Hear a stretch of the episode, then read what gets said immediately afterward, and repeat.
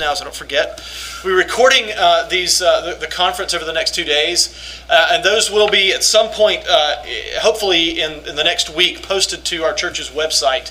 Uh, and so uh, you should have, be able to access audio recordings that way. And then, as many of you have already discovered, there are a limited number and an increasingly limited number of books and T-shirts in the fellowship hall. Uh, we tried to provide those at a discounted price um, under what we paid for them just as a, as a service. We're making well, I, we're making no money off of this, uh, but uh, our hope is just that it could be a service to provide you with some resources. Um, and we've sold out of some of the books that, that we had already. Uh, uh, Westminster Bookstore, uh, we have bookmarks there. It's a wonderful resource for, for reformed and academic books. And uh, so uh, anything that we have, uh, everything we ordered came from there. Uh, so make use of that. Well, it is a, it is a blessing and a privilege uh, to have you here tonight.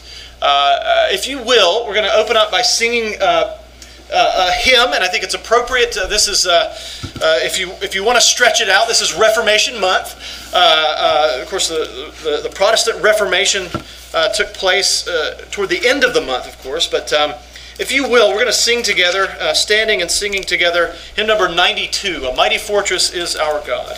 Hymn number 9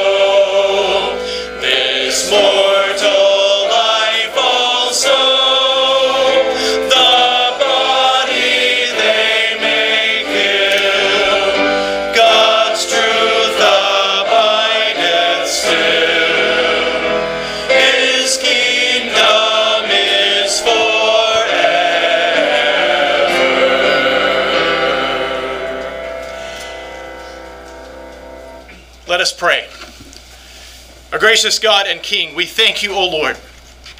We thank you that we can sing a glorious hymn to your glorious praise. We pray, O Lord, for your blessing upon us now. We pray that you would bless us as we enjoy this time together in this conference. We pray, dear Lord, that you would impress upon us the importance of confessing our faith, the importance of ancient documents, the importance of carrying and passing down the traditions of the church in creedal and catechetical form. We pray, Lord, for all of these things so that you, O Lord, might be given all due honor and glory and praise. We pray, dear Lord, that we might hold fast to the faith once handed down to the saints.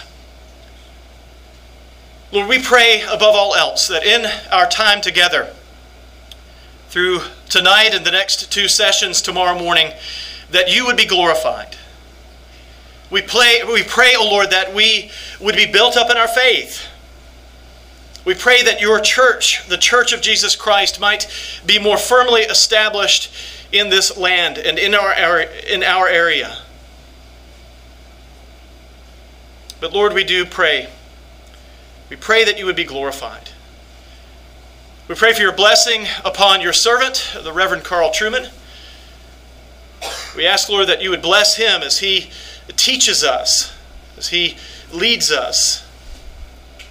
But we pray again that all glory and honor and praise would be rendered unto your holy name. We ask this all in Jesus' name. Amen. Please be seated.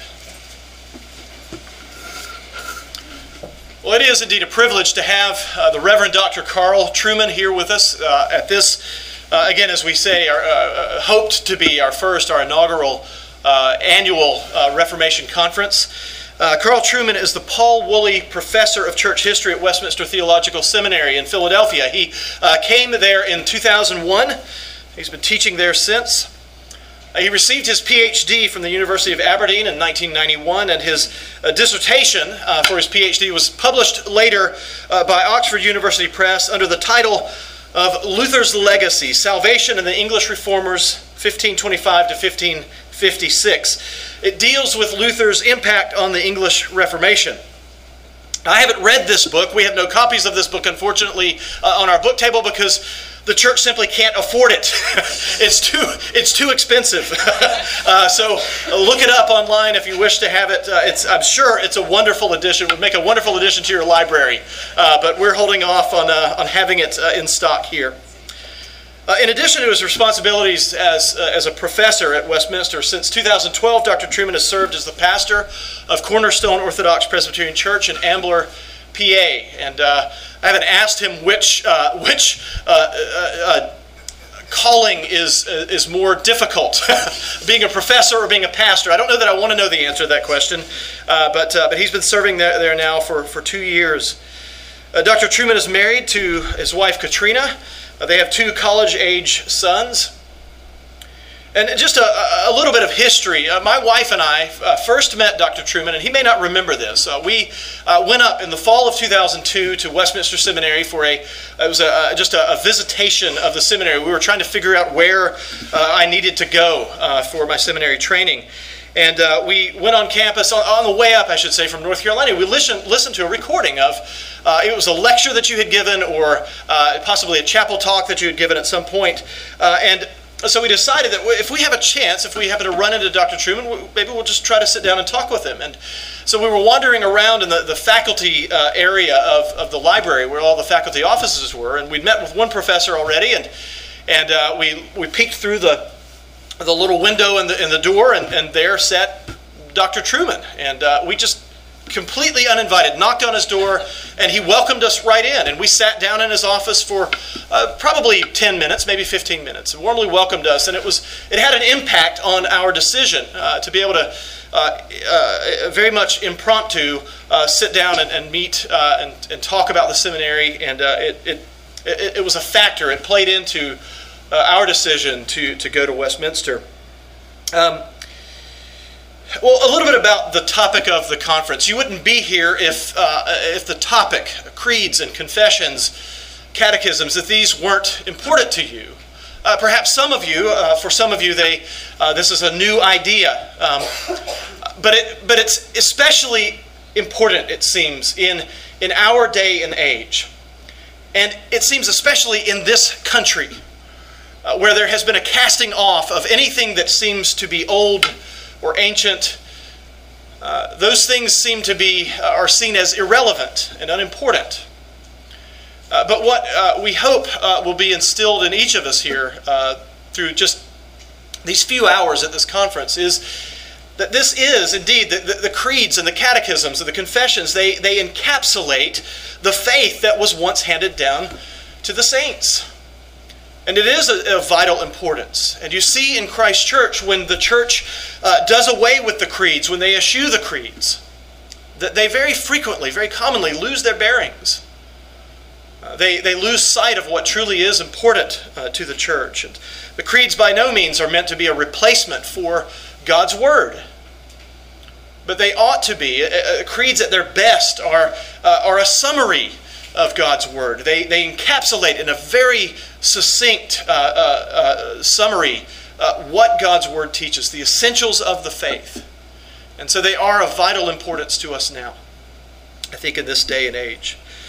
Well, it is an honor uh, to welcome uh, Dr. Trueman uh, before you this evening. our prayer is that this will be a great blessing to you and, and, to all of us here. And so, Dr. Trueman, come on up and, and please uh, teach us.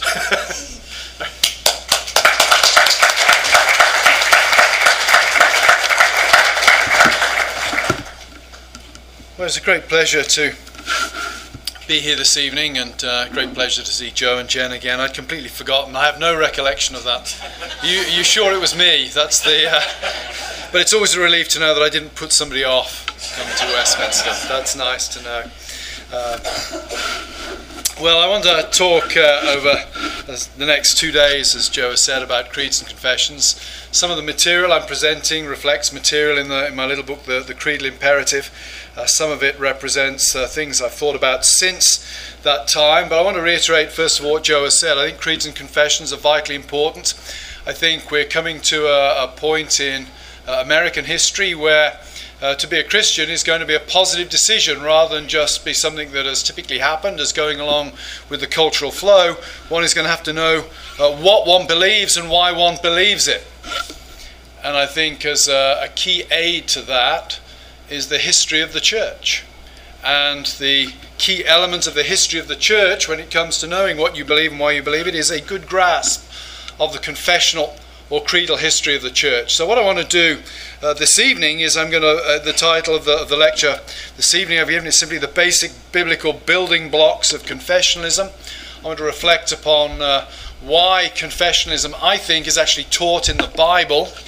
Uh, secondly, tomorrow, the, the second lecture, I'm going to give a very, very rapid and somewhat superficial overview of the, the creeds and confessions that, that are available to us today uh, to use. And I'm going to zero in particularly on the Heidelberg Catechism because uh, I found over the years that people who don't like creeds and confessions uh, do like the Heidelberg Catechism.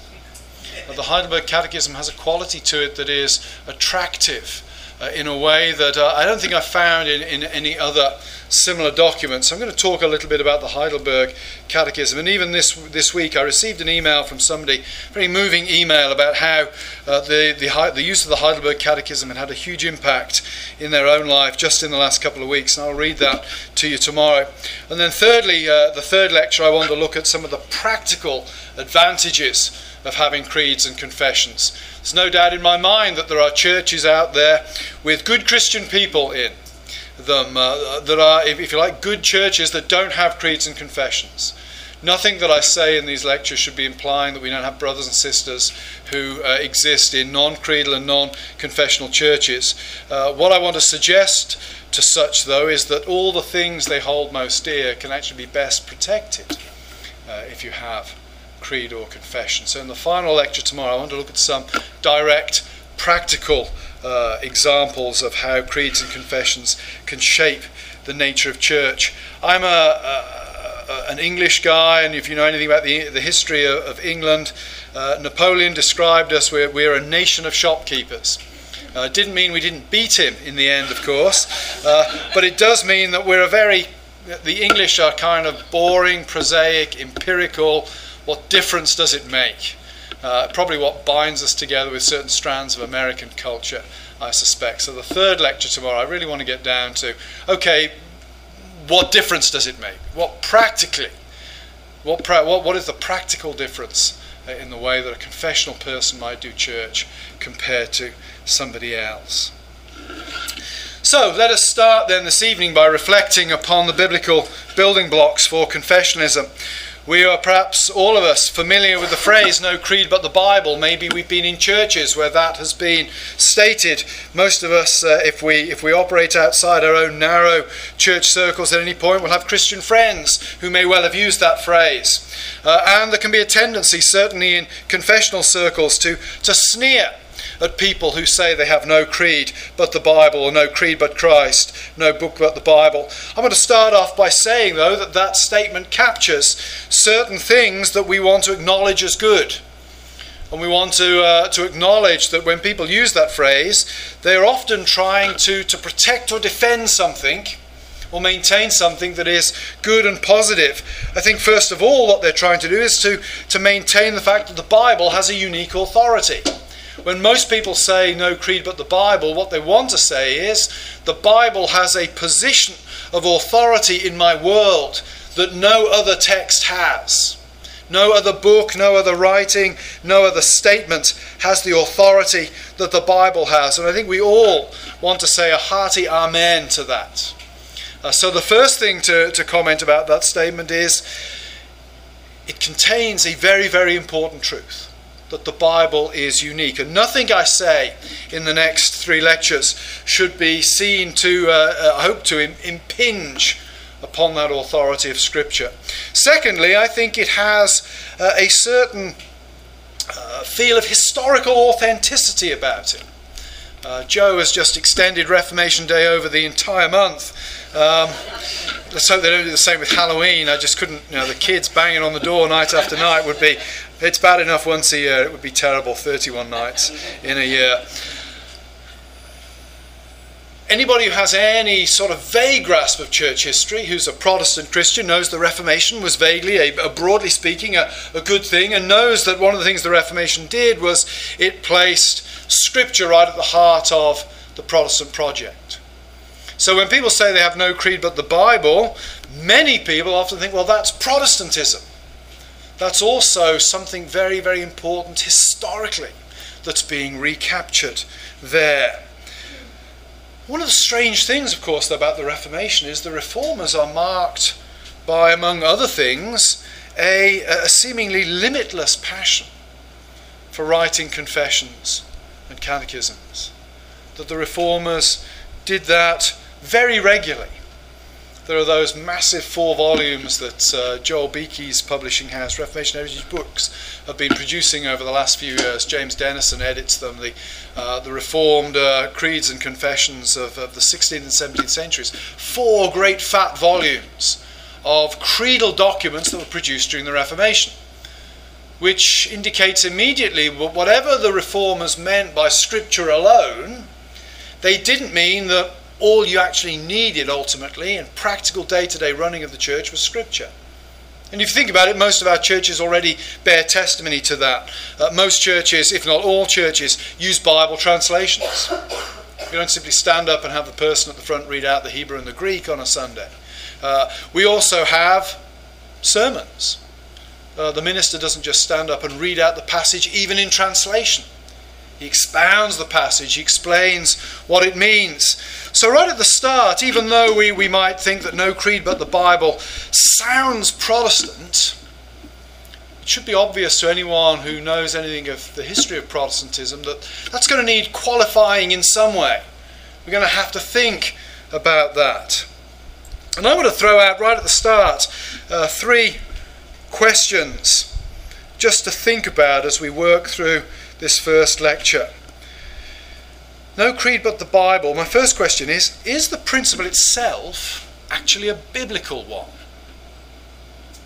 Even though we acknowledge the unique authority of the Bible, does the Bible itself say that the Bible is all we need? Or are there hints in the Bible that we need other things? I'll answer the question to stop so you're not hanging on for the surprise ending. The answer, of course, is the Bible clearly points to the fact that we need more things rather than just Scripture for the well being of the church. Paul talks about the appointment of overseers for a start. He doesn't just say to Timothy, make sure you've got the Scriptures and keep reading them on a Sunday. He says, appoint overseers. Scripture is all sufficient, but it's not everything you need for the well being of the church. Secondly, does anybody just have the Bible? I don't think so. I think everybody believes the Bible means something. If I were to ask you what the Bible means, you wouldn't start at Genesis 1 and just read it from the beginning to the end to me. You'd offer me a shorter, hope well, hopefully shorter, uh, more concise statement of what the Bible means as a whole. It's kind of like a creed or a confession, is it not?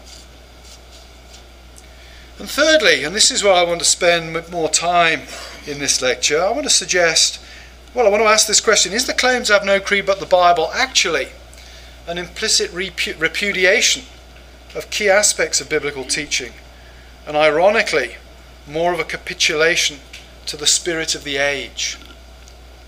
one of the strange, but one of the interesting things about uh, emigrating or living abroad for any uh, great length of time is uh, you become aware uh, of how things that you think are natural are actually not that natural at all. Uh, I was I, I, preached yesterday in Southwestern Baptist uh, Theological Seminary. And afterwards, I was having lunch with uh, Paige Patterson, the president, and he said to me, he said, You would never be more heavily protected than you were this morning when you preached. And I said, What do you mean? And he said, We'd got an armed guy covering every door. Uh, he said, I got him. He said, You couldn't see him, but behind you up in the balcony, he said, There was a man with an AR 15 covering you. He said, Somebody had tried anything, they maybe got a couple of shots off, we'd have taken him down. I was thinking, Well, probably would only have taken a couple of shots in the right place to actually have finished me off anyway. Uh, but I, and I said to him, "Oh, so were you in the military?" And he said, "No, no, I'm just a Texan." And uh, I, I, I, was thinking, "Wow, um, you know." Where I come from, the police just they, they just carry big sticks because you know the criminals just carry big sticks, and that's quite adequate for, for sort of protecting the public.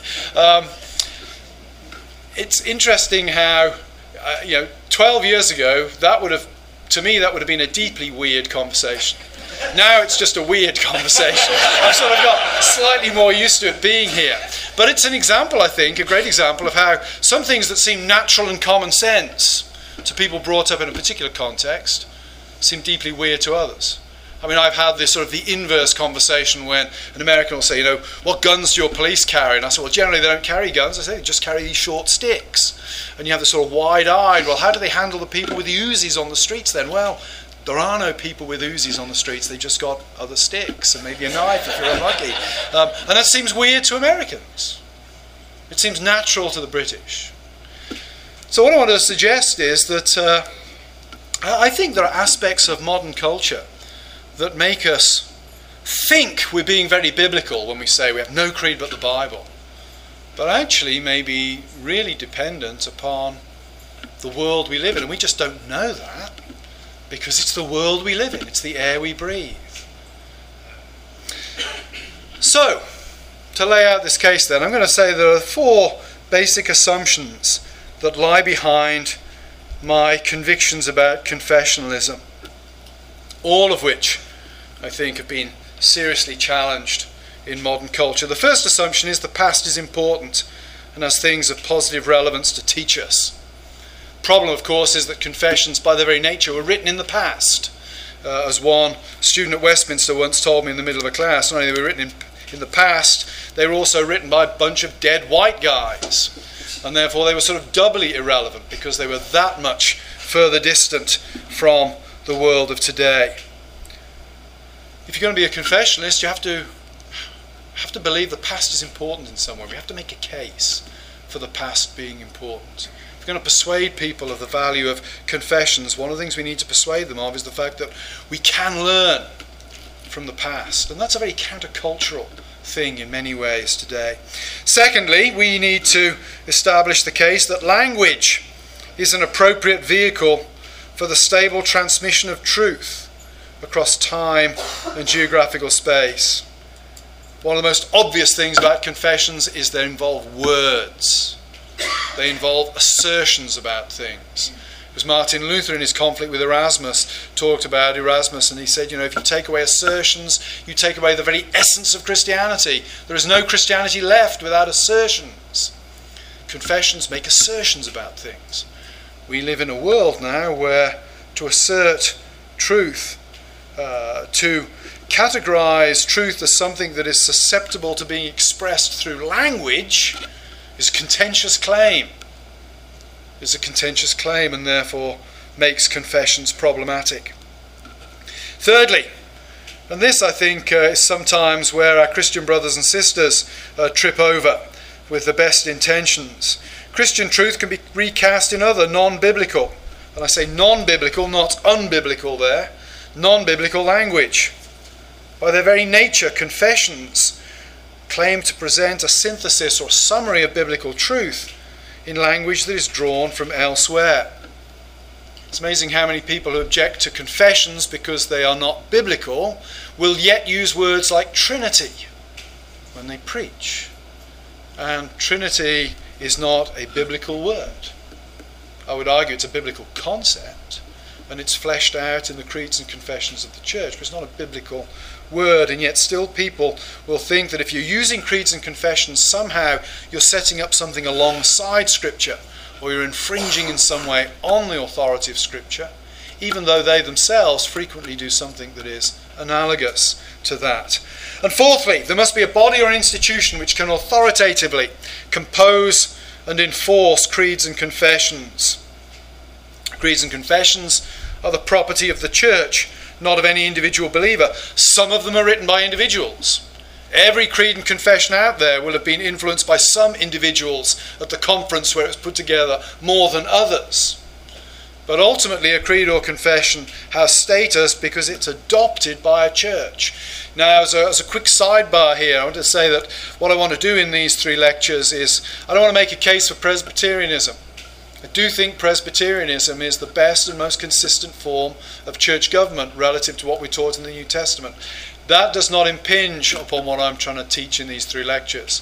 What I want to focus on here is the principle of confessionalism that I think can be conveniently uh, adopted, transferred to an Episcopalian form of government or a Congregationalist form of church government.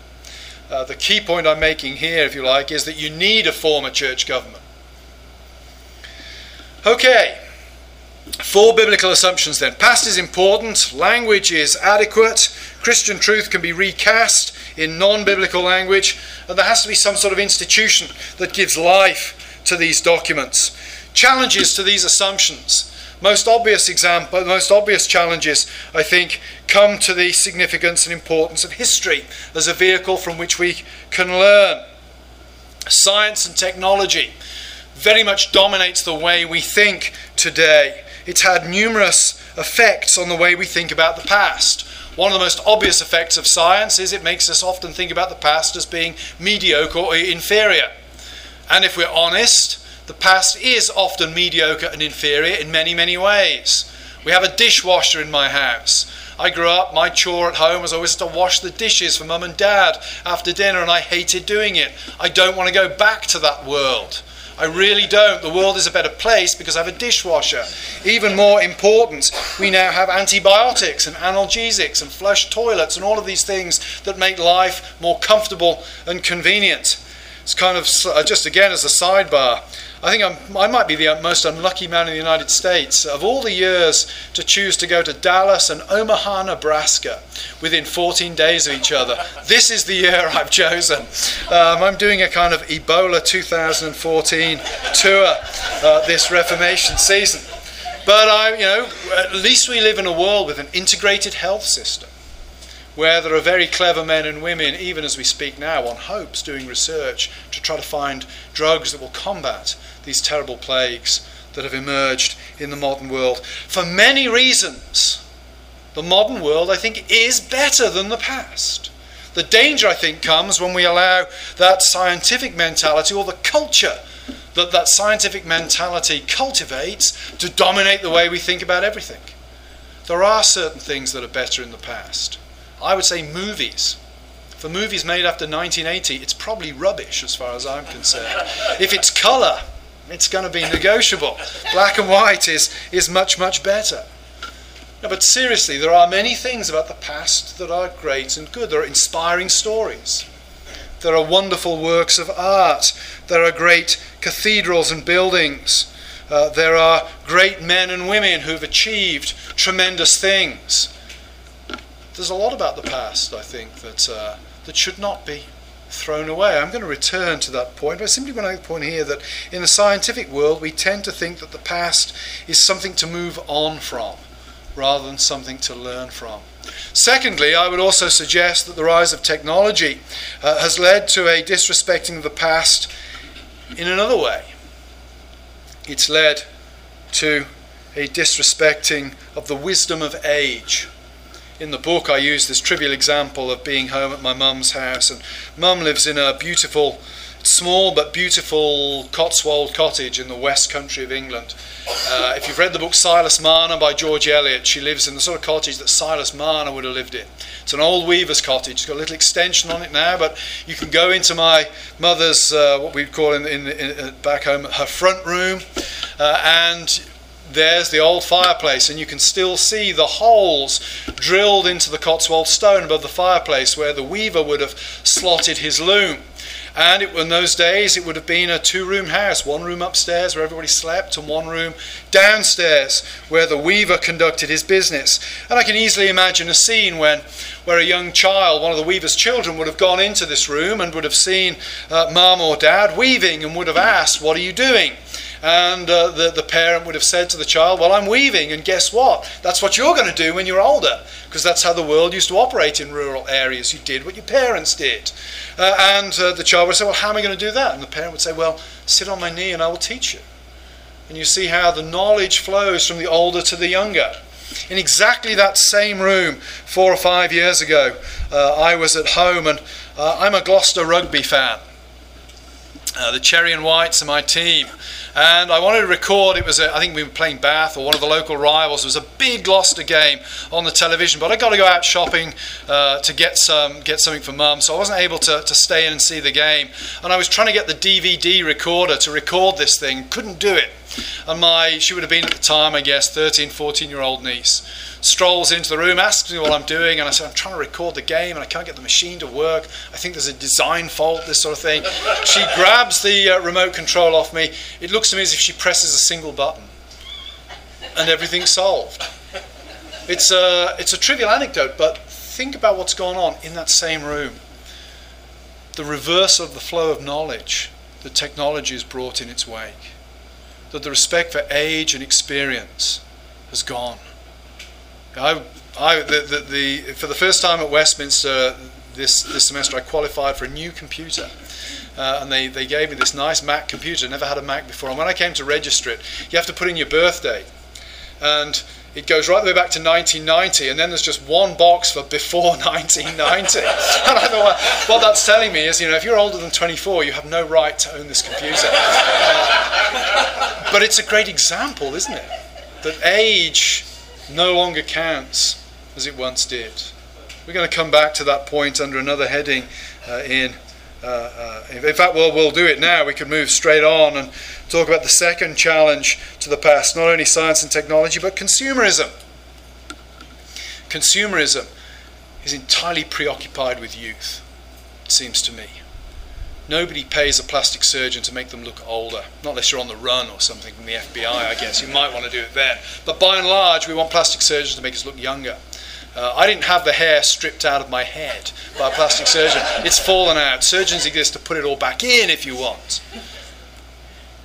Consumerism has led to a preoccupation with youth culture. What is the most incomprehensible verse in the Bible?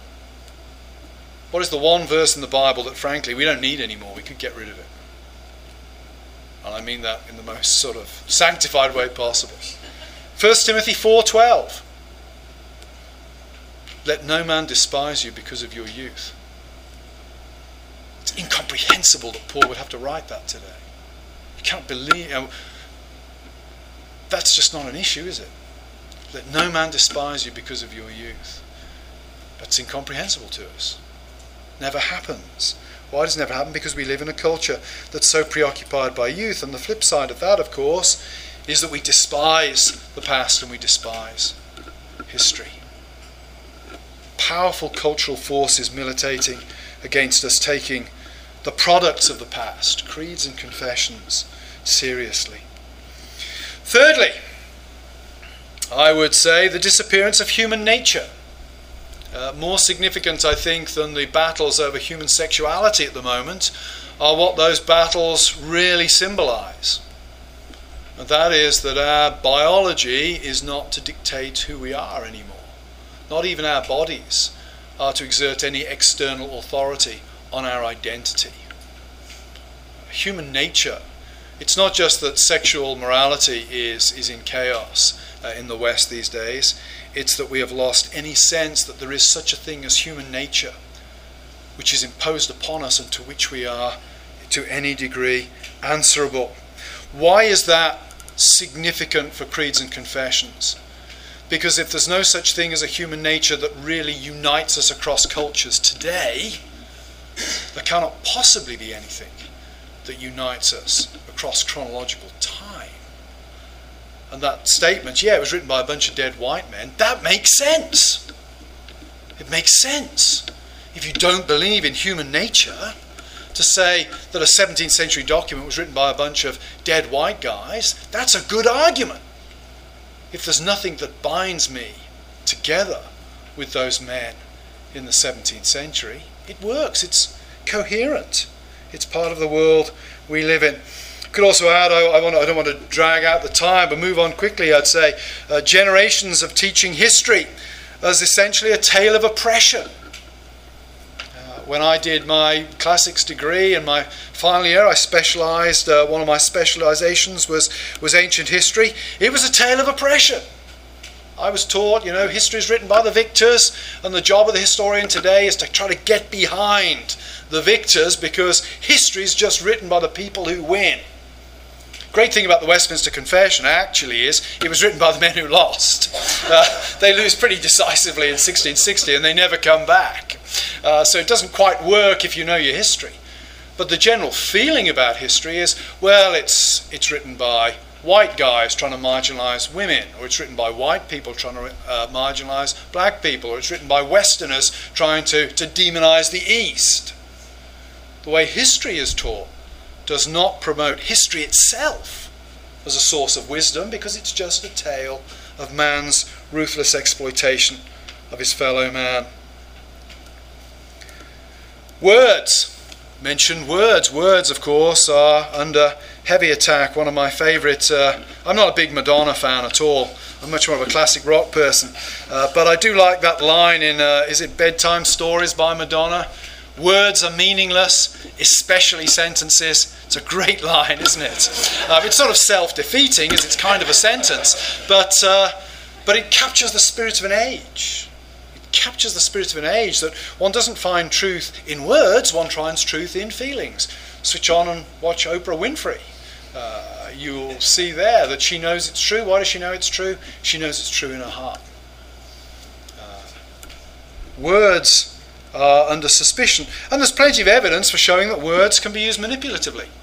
From Nazi propaganda through to the various scandals that have afflicted modern day politicians, to the advertising industry.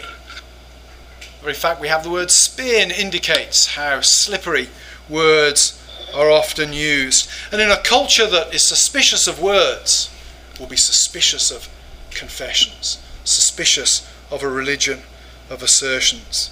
And finally, rejection of institutions. I would qualify this, at least the rejection of traditional institutions, political institutions, financial institutions like banks, etc., etc., under deep suspicion. Interestingly enough, the institutions of pop culture seem to get away with it, Apple being an obvious example. Uh, it fascinates me that was there ever uh, uh, a company that so ruthlessly exploited the people who buy its products with built in redundancies. And yet people love it.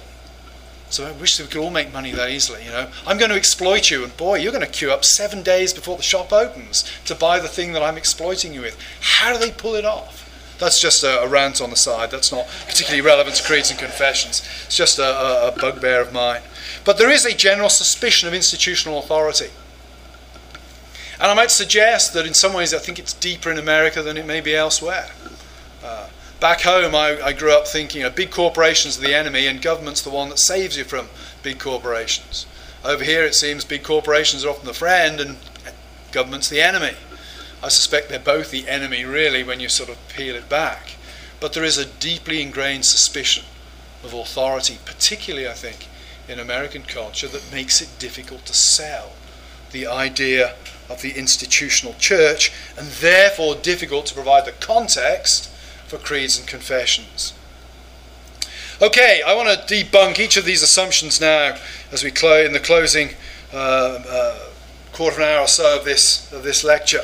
First of all, I want to suggest that history is extremely important. First of all, we have a God who is a God who works in and through history. We have a God who has himself entered history, supremely, of course, in the incarnation. And the incarnation is historically determined in many ways. We have those genealogies at the start of uh, uh, Matthew's and Luke's gospel. We're told that Christ came when the time had fully come. There is a historical trajectory to what God does that shows that He's interested in history. And indeed, much of the significance of Christ is rooted in the prehistory of Israel. So the past is fundamental, we might say, to the identity of God. Not that God changes, but the revelation of God's identity is one that comes to us through history. Secondly, the past is fundamental to the identity of God's people. Preaching this weekend, the first of a couple of sermons on the fourth commandment. And I'm not really even going to get to the fourth commandment in the first sermon. One thing I want to, the point I want to make in the first sermon is time is important, and the rhythm of time is important, and the progress of time is important. It's what often grounds the identity of people. You see it in, uh, you know, think about the way you think about your own lives. If I were to say to you, remember that occurrence, when did it happen? You might respond to me and say, oh, it was around about July the 4th. Or I think that was around about Thanksgiving. Or it was just after Labor Day. Think about what you're doing there. You're measuring time in a way that reflects your historical identity. The American calendar is set up in a way that speaks eloquently about American history, shapes the way you think. If you're back in the United Kingdom, you have a different set of dates that reflect British history. We're very historically determined people. Even though we may despise history, there are many ways in which it does unconsciously shape how we think, even about the rhythm of time itself. And that pervades Scripture, of course. Think of the great festivals in the Old Testament. What are they there for? They're not just there for, they're not really there ultimately for God's benefit. They're not just there for fun. They're there to remind the people of God of the great saving acts of God in history, reinforces their identity in the present. So history is fundamental to the identity of God's people. Why do we have the Lord's Supper? Well, the Lord's Supper, there's a rich theology that lies behind the Lord's Supper, but part of it is it's historical. There is a memorial aspect to it, it's a reminder of certain things in the past. There's more to it than that. I'm not a Zwinglian. There's more to it for me than that. But it is, if nothing else, historical in its orientation. And history, of course, is written. If history is not important, why is a considerable amount of scripture written down? History is vitally important to the people of God for knowing who they are. And I have a note here I say history is written down and ritualized through those great festivals in order to reinforce who we are. So, the first thing one could say uh, when talking about creeds and confessions is well, the, the culture may tell us that history is important, Scripture says otherwise. In Scripture, we're always thinking about the past. We're always learning from the past. That basic principle of history being important as a didactic presence in the present is important and it's embedded in Scripture itself. Secondly, of course, Scripture teaches the reality of human nature. It teaches there's a fundamental distinction between creator and creation, but then it teaches that human beings are distinguished from all other creatures. Human beings all possess the image of God. Adam, the father of us all, received the mandate for subduing the earth and naming the creatures. You say, well, doesn't that all get shattered at the fall? Well, no. Paul is quite happy to assume assume the unity of human nature in, in an argument that I think is absolutely critical for thinking about how we relate to culture and context today. And it's 1 Corinthians chapter 1. 1 Corinthians chapter 1 is a brilliant example of Paul both acknowledging the importance of cultural context and then showing that ultimately it doesn't have any importance at all. Talks about Jews and Greeks. And what does he say? He says, well, if you're a Jew, if that's your cultural context, if that's the cultural conditioning you've received, then you're likely to look at the cross as a moral offense. If you're a Greek, if that's the kind of education, the kind of cultural context that you come from, then you're likely to look at the cross as foolishness, a bit of stupidity. And then he goes on to say what? He says, but none of it matters. Because unless you see the cross as the power of God to salvation, you're perishing. Think about the assumption that underlies, underlies Paul's argument at that point. What he's saying there is yeah, there are a variety of cultures out there, but there's something deeper that binds you all together. Your culture may shape the particular form of sin that you fall into, it may shape the idiom you use to express your rejection of the cross. But the bottom line is, you're going to be held to account. Why? Because you share a common human nature. And of course, the theology for that Paul fleshes out in Romans 5 and 1 Corinthians 15 when he sees the unity of human nature and the unity of the accountability of human nature lying in Adam. How does that apply to creeds and confessions? Well, again, it allows me to say, yeah, there are huge cultural differences between myself and the West, say the Westminster Divines, way back in the 17th century. Huge cultural differences. They lived in a very, very different world to the one that I live in. But there were two things that bound us together. They share the same fall in human nature, and they share the same horizon of God's revelation. If we got together today, would we write the Westminster Confession using the same words and even maybe the same proof text? Probably not. Certainly not in some cases. Would we produce substantially the same document? I believe we would. I believe we would because there is more that binds us together than that which separates us. Oh, and incidentally, the dead white guy argument doesn't work for the uh, uh, Nicene Creed, because whatever else they were, they weren't white guys. I'm not sure ethnically what they were, but they were not Northern Europeans by any stretch of the imagination. So, history is important. There is something that binds us together with the past, human nature and the revelation of God that provides that common factor. Thirdly, words are adequate. Words are fundamental to God's identity.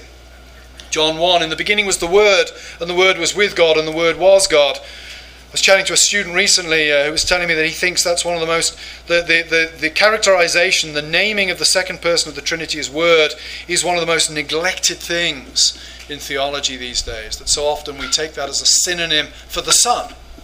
And clearly the reference is the same. That to which it's referring is the same. But Scripture uses the word word. It's a significant choice of words. The first thing we hear about God in Genesis is that He's a speaking God. In the beginning, God created the heavens and the earth. The earth was without form and void.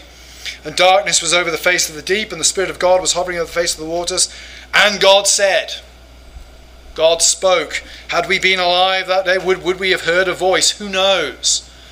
But the way Scripture chooses to characterize the first action of God is speech.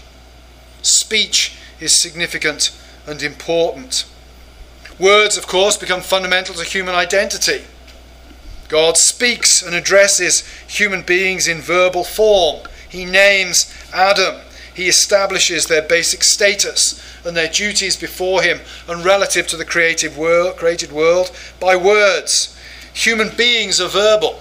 I think part of our image bearing is surely the fact that we use words to do things. We may not create in the same way that God does when we use words, but we can make things change. If you're marrying a couple in church and you say, I now pronounce you man and wife, you create a marriage by speech at that point. Not out of nothing, but you're not simply describing a state of affairs, you're bringing something into being. There is an analogy between the way we use language and the way God uses language. Think of Elisha and the Shunammite. Why does the Shunammite, when her son dies, why is it not adequate when she reaches Elisha that he, she, he send his servant off with his staff to raise the child from the dead? Well, there are numerous Uh, aspects to that text, I'm sure, but one of them is this. She knows that Elisha is the one through whom the word of God comes. She knows that Elisha, we might say, is the one through whom God is present in Israel at that point. And notice the comment that her husband makes when he hears she's going after the prophet. He says, But it isn't a new moon or a Sabbath. Why would you want to go and hear God today when it's not a special day? She wants uh, the prophet there because he brings God's words. By speaking God's words, he makes God present. Amos 8 follows this up, of course, on the negative by showing us that the absence of God is demonstrated by what? That God does not speak. That God is silent. They shall run to and fro to seek the word of the Lord, but they shall not find it. And what's Amos saying there? He said, God will be functionally absent from his people. Yes, he'll be sustaining the world at that point metaphysically, but savingly, he will be absent from his people. What is all this to say? To say that the Lord himself has chosen words as an adequate means of creating and an adequate way of being present with his people.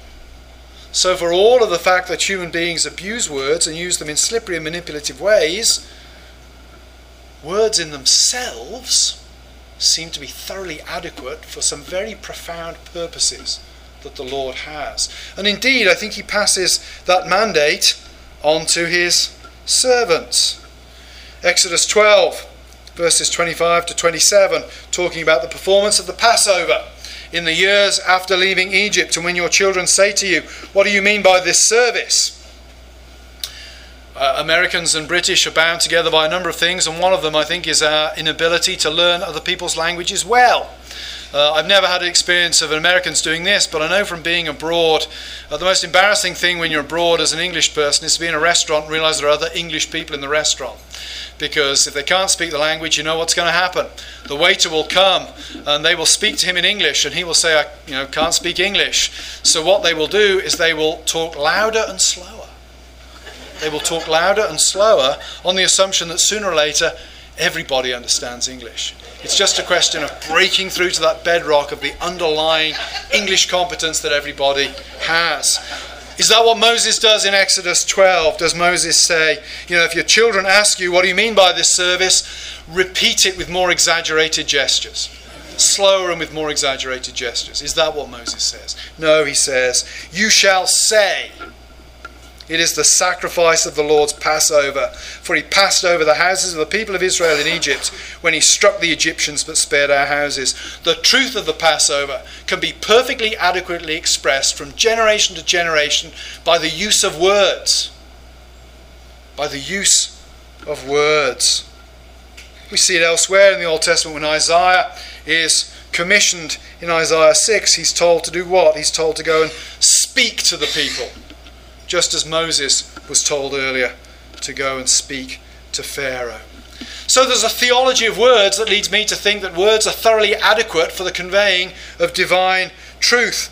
And I think then we see firm evidence of this in the New Testament. Uh, when Paul is facing the, uh, the end of his earthly pilgrimage and presumably looking forward to what the church will look like after his departure, when he is gone and the obvious Christ appointed leadership of the church has vanished. He writes his pastoral epistles, uh, three short letters in which he really sets forth, I think, what he thinks are the, the, the practical necessities for conveying the gospel from generation to generation. And he does two simple things in those letters, essentially. He says you need a form of governance, you need to appoint some trustworthy men, and you need to hold fast to a form of sound words. You need to hold fast to a form of sound words. And I think what Paul is pointing to conceptually when he talks about a form of sound words is a creed or confession. Now, let me nuance that a little bit and say I'm not saying that there is nothing else that could have fulfilled what Paul is saying there. What I'm saying is that over time the church has found that creeds and confessions are the best practical way of fulfilling what Paul is pointing to there. And it's quite clear that even within the letters of Paul, he cites forms of sound words. Uh, Philippians 2. Many scholars think that Philippians 2 is drawn from a pre Pauline hymn. Hymn in the ancient church not being the kind of hymns we sing today, but like a creed or, or, or a short confession of faith. When Paul uses uh, the phrase in 1 Timothy 1:15, this statement is trustworthy and deserving of full, full acceptance that Jesus Christ came into the world to save sinners. It appears that he's using this uh, statement is trustworthy and deserving of full acceptance. He's referring to a statement that is in common currency, out there, now embodied in inspired scripture. But the statement was out there before anybody knew it was divinely inspired. They just thought it truly reflected God's truth. So I think even within Scripture itself, we find justification for thinking, yeah, we need to hold fast to a form of sound words.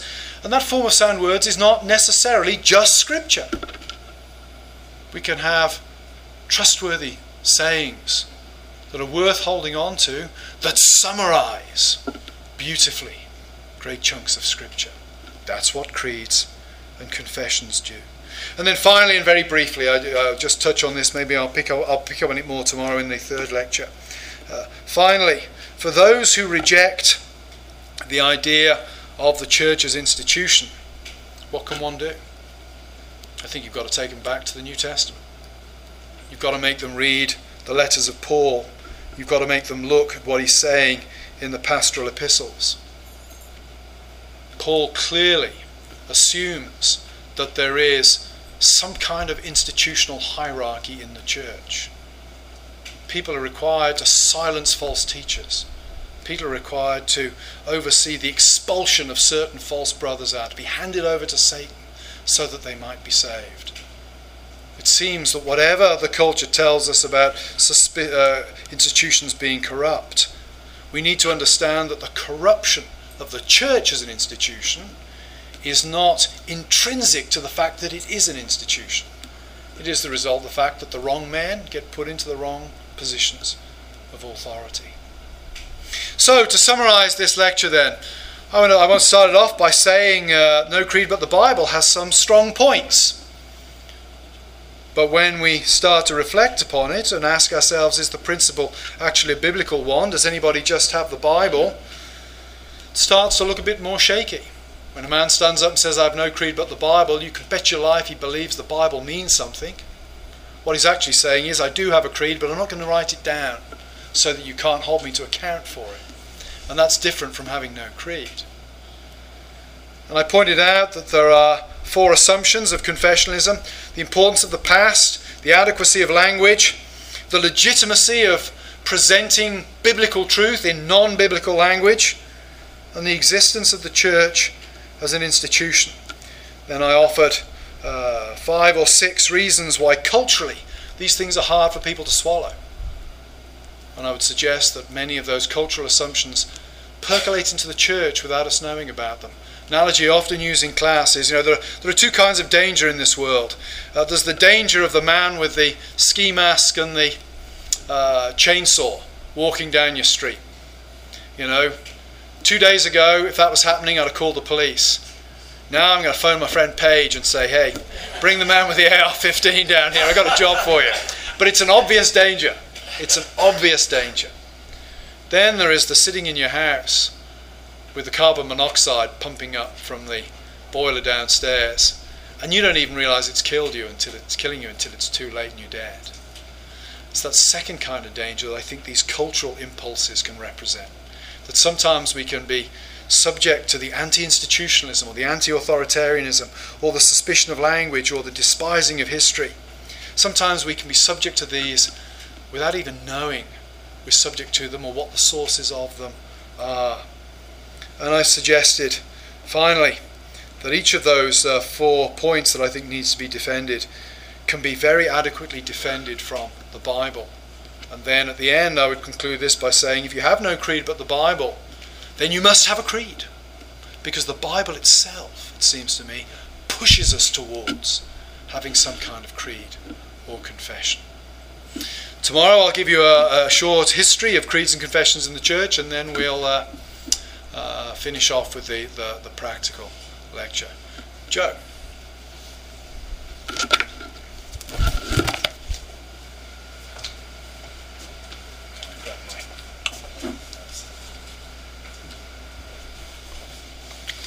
Well, thank you, Carl.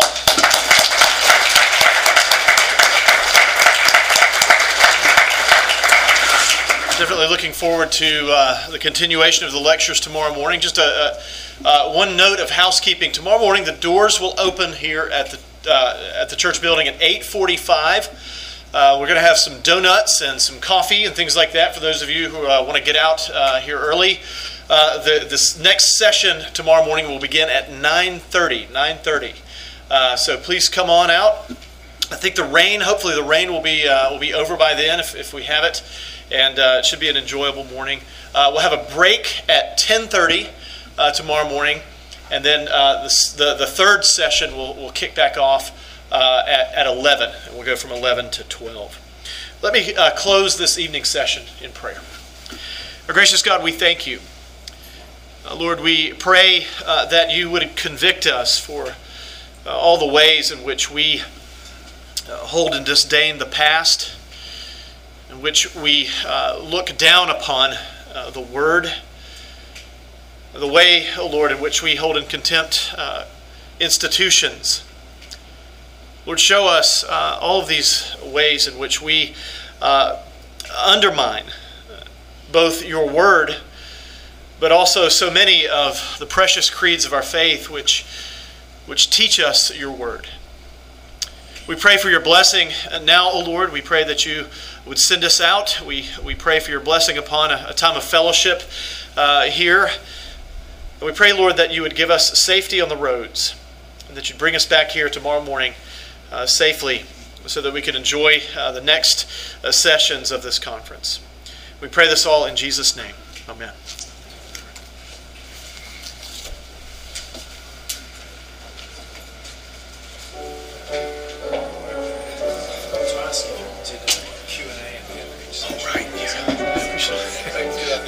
Session Maybe so, yeah. I'm sure people will, people will hit you up for questions.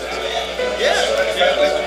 What's that? You seem very friendly. Oh, yeah, yeah. Yeah.